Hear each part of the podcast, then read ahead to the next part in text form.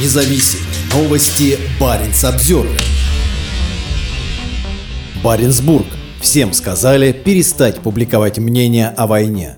Было ясно сказано, либо работаешь и не высказываешься, либо тебя уволят, рассказывает Тимофей Рогожин, ранее возглавлявший туристическое подразделение российского государственного треста «Артик Уголь» на Шпицбергене. Сигнал «молчать и не обсуждать» прозвучал в начале марта 2022 года, вскоре после начала полномасштабной российской войны против Украины. Посланником выступил высокопоставленный российский чиновник, ранее возглавлявший Артик Уголь. Тимофей Рогожин уехал из угледобывающего поселка Баренцбург, где отвечал за развитие арктического туризма в качестве нового источника дохода для обеспечения присутствия Москвы на норвежском архипелаге. Сегодня он потрясен пропагандистским парадом военного военном стиле, организованным 9 мая его бывшим работодателем Трестом Артик Уголь вместе с российским консульством в Баренцбурге на территории Норвегии. Раньше в Баренцбурге парад в День Победы не проводился, рассказывает Рогожин. Он прожил в поселке 8 лет и уехал из-за серьезных разногласий с Москвой по поводу политического курса России. Обычно 7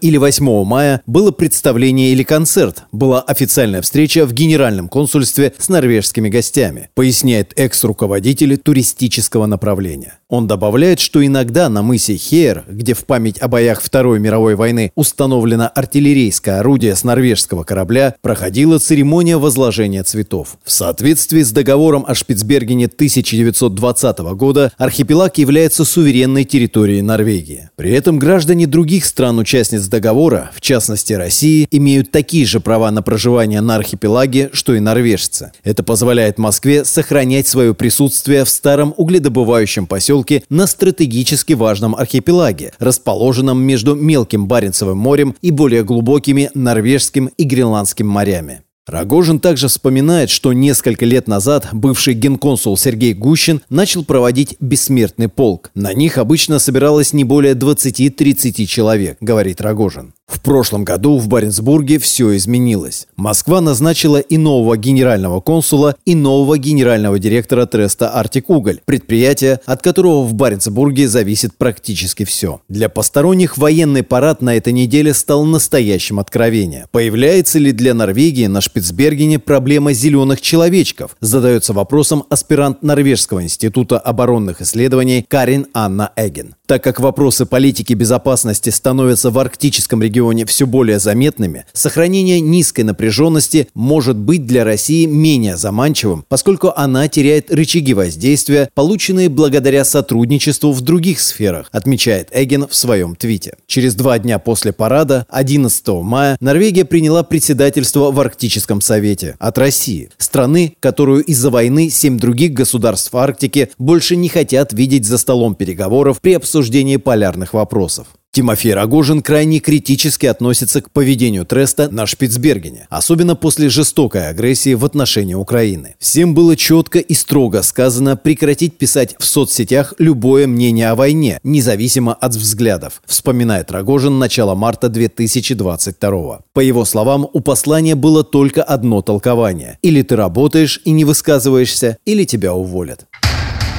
Ответ без ответа. В ответ на вопросы Баренц Обзервер об этих обвинениях Артик Уголь написал в электронном письме. Все, чем мы хотим поделиться, размещается в наших социальных сетях. Однако на странице компании во ВКонтакте или Телеграме на заданные вопросы нет ответов. Компания также не ответила на вопрос о возможности организации аналогичных военных парадов в честь Дня Победы в Баренцбурге в ближайшие годы. Раньше в угольном и туристическом подразделении в Баренцбурге бок о бок работали украинцы и россияне. Почти все граждане Украины уехали, говорит Рогожин. Они начали уезжать в первые дни войны и в течение всего 2022 года. По моей оценке, уехало не менее 50 человек, может больше. Одна из них – Валерия Михайловская. Украинка уехала из Баренцбурга в Лонгер, где сегодня работает в сфере туризма. Она подтверждает рассказ Рогожина о ситуации в российском поселке, находящемся примерно в 40 километрах от Лонгера.